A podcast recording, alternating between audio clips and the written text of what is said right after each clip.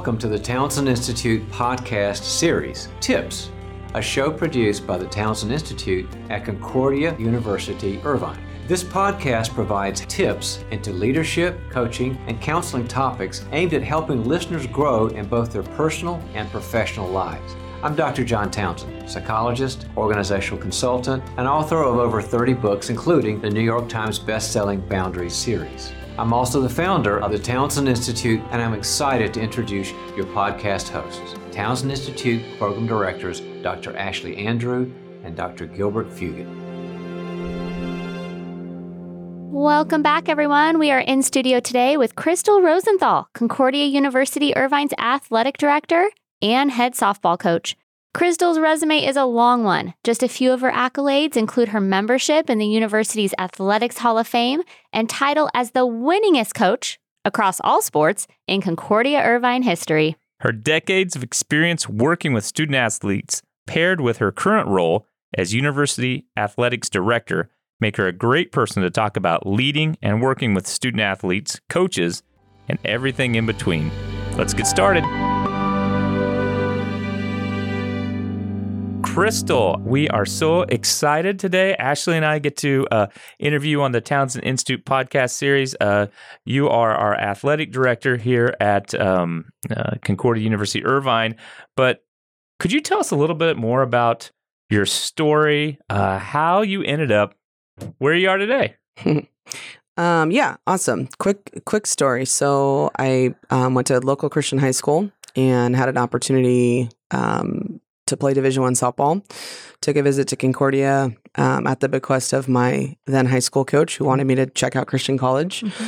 Um, walked on campus here, and, and a lot of reasons why, but really felt like this is where I was supposed to go. So from 1996 to 2000, went to college here, graduated, um, became the assistant coach like immediately after, mm-hmm. and then through many side jobs. I've worked a lot of places on campus. I've been an academic advisor. I've worked in intramurals. I've worked in the wellness center. Um, I've worked in pretty much every department possible, and probably for most people here. Uh, then became the head coach in 2008. Got my master's. Backtrack. 2006 from the MCA program. Became the head coach in 2008, and then rolled into the athletic director role 15 years later or something. So, um, been here for a really long time. Um, have always felt strongly this is where God wants me to be. So I have continued to stay and serve amongst many friends now. Oh, that's fantastic. You know, I mean, we share a lot of similarities, except I was, of course, never recruited for a Division One sport. I know that might surprise you, but that no happen. girl softball teams came no, calling. You know what? I would have my uh, yeah no, but no, nothing, nothing. So yeah. In fact, a coach asked once for video, and I was like, well, yeah, you don't need that, so that won't go well. So. well, a long history that you have here at Concordia, uh, Crystal, in a variety of roles, like you mentioned, assistant coach, head coach of the softball team, and now as athletic director. With that, I'm sure comes a lot of opportunities for leadership to lead your immediate team and, of course, the student athletes and stuff that you oversee. Can you talk to us a little bit about your leadership approach or leadership style? Yeah, I think it's it's maybe all of athletics are the same. So leading um, student athletes, you have a lot of type type A personalities, a lot of people. Um, I don't know. I, have only been an athlete my whole life, so I think generally I'm pretty aware of dealing with that kind of set of people. Becoming an athletic director, my most challenging job has been leading who are definitely type A head coaches mm. um, is interesting. And I'm one of those coaches. So you have to really um, figure out the best way to reach people that are also leading other people mm. that have a very um, narrow minded and not in a bad way. Our job is to have a narrow minded approach for our sport. That's our job. Um, so figuring out how to get everybody on the same page to accomplish a task. I would say my leadership style is I'm pretty inclusive in terms of um, wanting people to be a part of the process, both on my team and in my department. But ultimately, I think I'm fairly strong at. I, I have no problem making a decision. Um, I'm pretty communicative, sometimes direct. People call me um, but I have always found that the more I can tell people the truth, at least in my opinion, mm-hmm. the easier that we can get through something. I don't have a hard time with conflict. I don't love it. Who loves conflict? But I don't have a hard time getting there if we have to. So I think overall, my leadership style is probably listen, talk about it, decide. and then be as authentic and as honest as I can. Um, I just always said I'm not smart enough to keep track of like if I'm not honest, so I just have to say what it is. When I work with 30 women in my softball program, honesty is the key for us because there's hard conversations every day.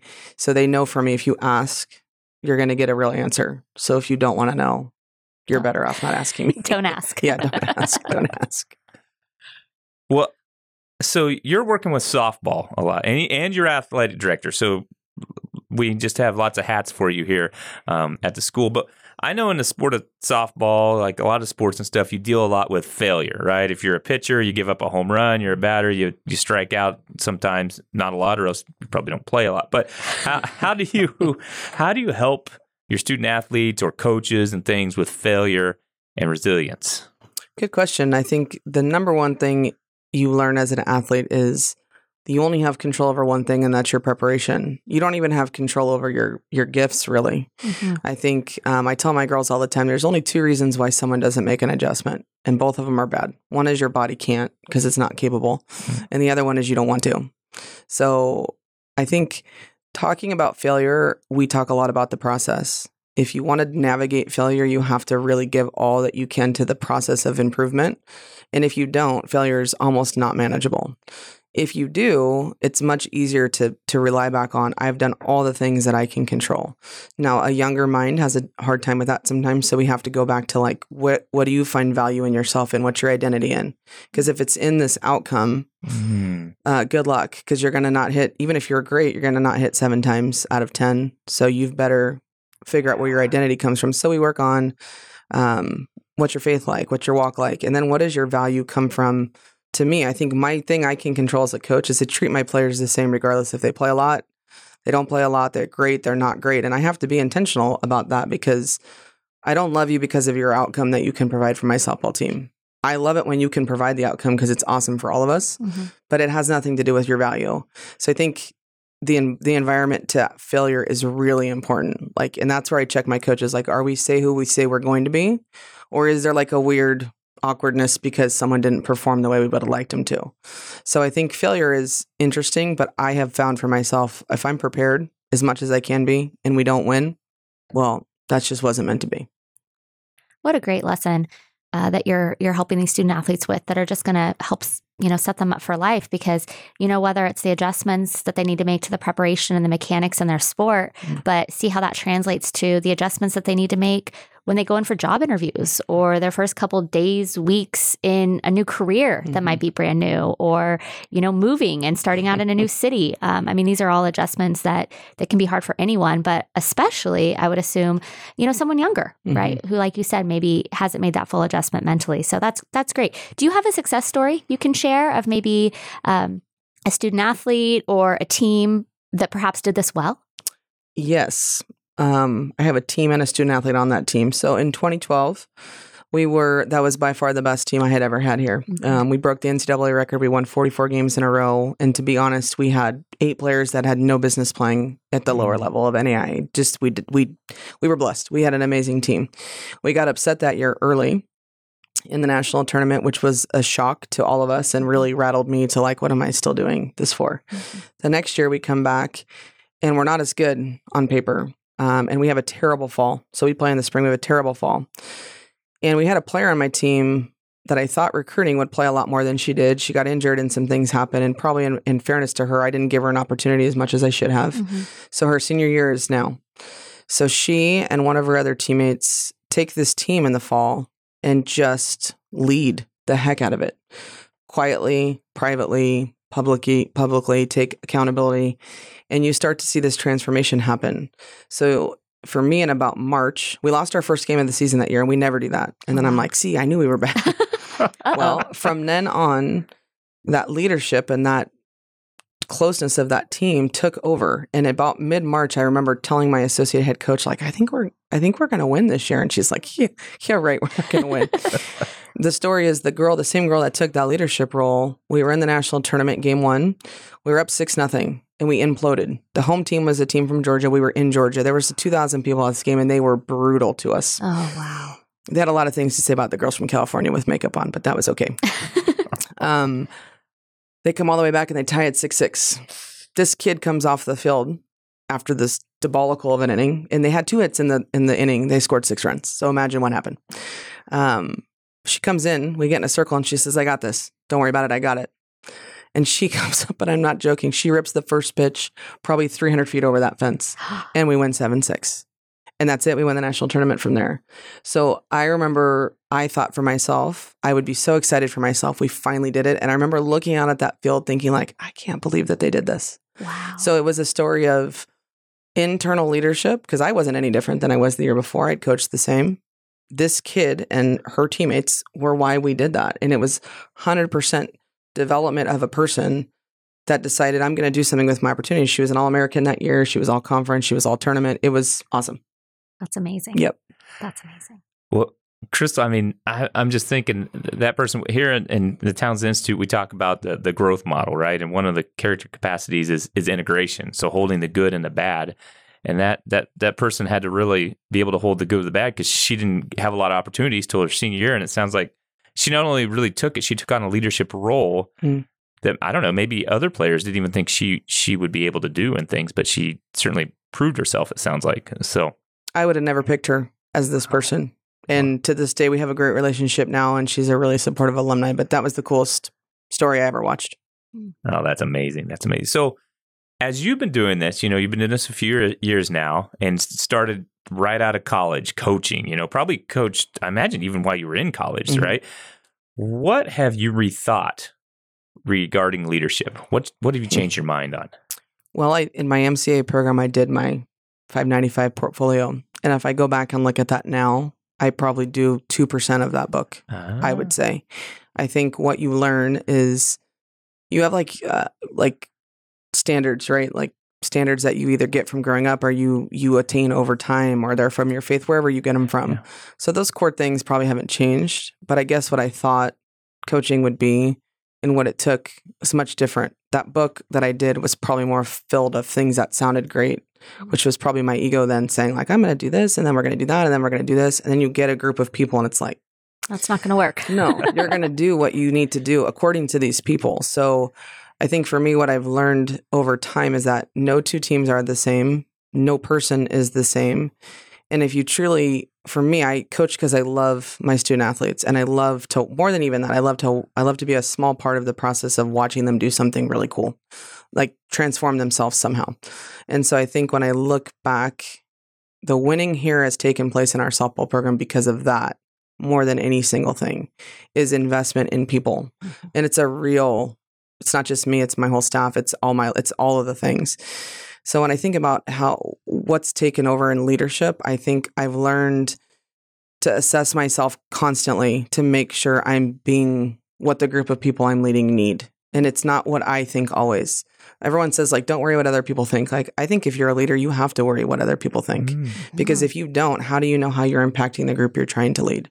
And it's not a popular thing to say because you know the world will tell you like Be who you are. yeah be who you are and Yeah. do what's okay great but if i want to impact other people does it matter what they think about what i'm doing like well yeah it does so i think assessment for me is um, really important every year what did i do well what did i not do well and i'm going to need to hear from the people i'm leading and they're going to have to feel comfortable telling me the truth because if they can't then i'm going to still be like i'm so great at this i'm so good like I'm way better when you tell me what I did wrong. Like I love. I just did evaluations with my players a month ago, our end of the year evalu- evaluations, and my kids can tell me like, you didn't play me enough. You didn't give me an opportunity enough. I didn't get enough, and it's like Okay. I hate hearing it, but I love that you can tell me. Yeah. Yeah. So I think that's the key. Is what I've learned is like it's you have to change, and sometimes you have to stay the same because you have to know what you're what it is that's working and what's not working, and you have to have like your little bag of tricks to go to. Well, I love that you don't shy away from the difficult conversations, and you're also teaching your players not to shy away, and that that's an amazing trait Mhm. to help set them up for. Yep. That's for sure. You reference MCAA for our listeners. That's our Masters in Coaching and Athletics and Administration. Uh, I know we've been fortunate to even have some of your student athletes join our Masters in Organizational Leadership program over the last couple years, and just what a just new dynamic and perspective they bring to our classrooms being these you know younger student athletes Hmm. But they come even though they're so young they come with so much leadership experience having kind of you know been to the top of their sport for those of our listeners who perhaps are managers supervisors currently hiring or working with members of our younger generation, the the young Gen Z, what recommendations do you have for them for working with you know these folks coming right out of college? Yeah, I think it's important for me, at least as I'm working with them, to never put people in a box. I found that Gen Z doesn't love to be called Gen Z. Um, Whoops. but they do like to be treated like Yeah, Gen Z. yeah. I would go back to what I said. Like, I don't know how many Gen whatever I've worked with in my career, but I've I've said like um, there are like universal truths about people. People want to feel valued. They want to feel inspired. They want to feel supported. They want to be told the truth. I don't think those things are ever going to change. Mhm. Um, Great point. and I don't know, maybe they will. Maybe they will because the world is weird. But I think the things that do change are like how to get to those places with those people. So I would say to people managing younger people, you better figure out like how do you feel valued? What makes you feel supported? How do you feel loved? I mean, I'll do my head coach's evaluation starting next week. And every one of my coaches needs something different from me.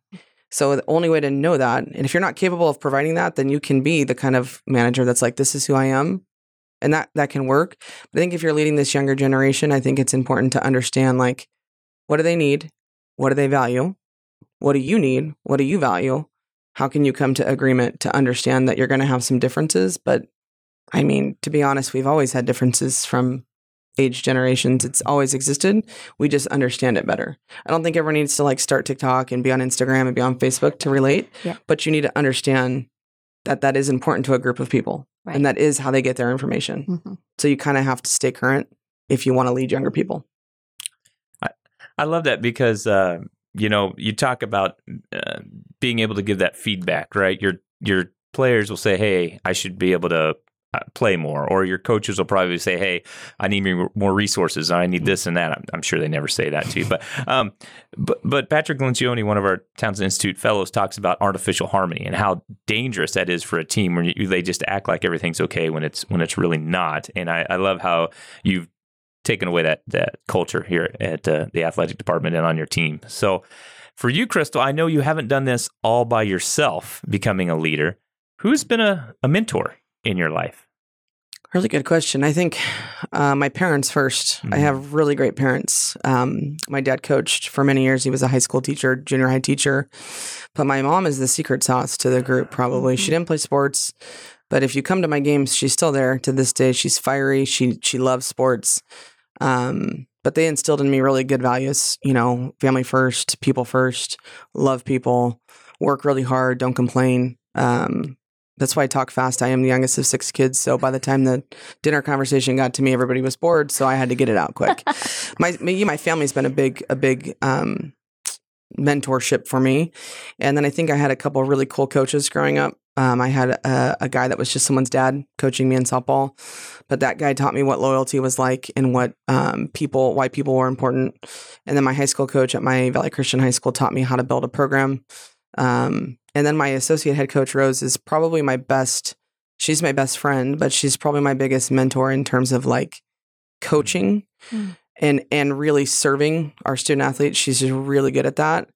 And then I think here, probably who's taught me the most here, which is going to come as like a who, Diane Wieselmeyer was an academic advisor here for a thousand years. Mm-hmm. She really, really taught me like you're never too busy for somebody else. Hmm.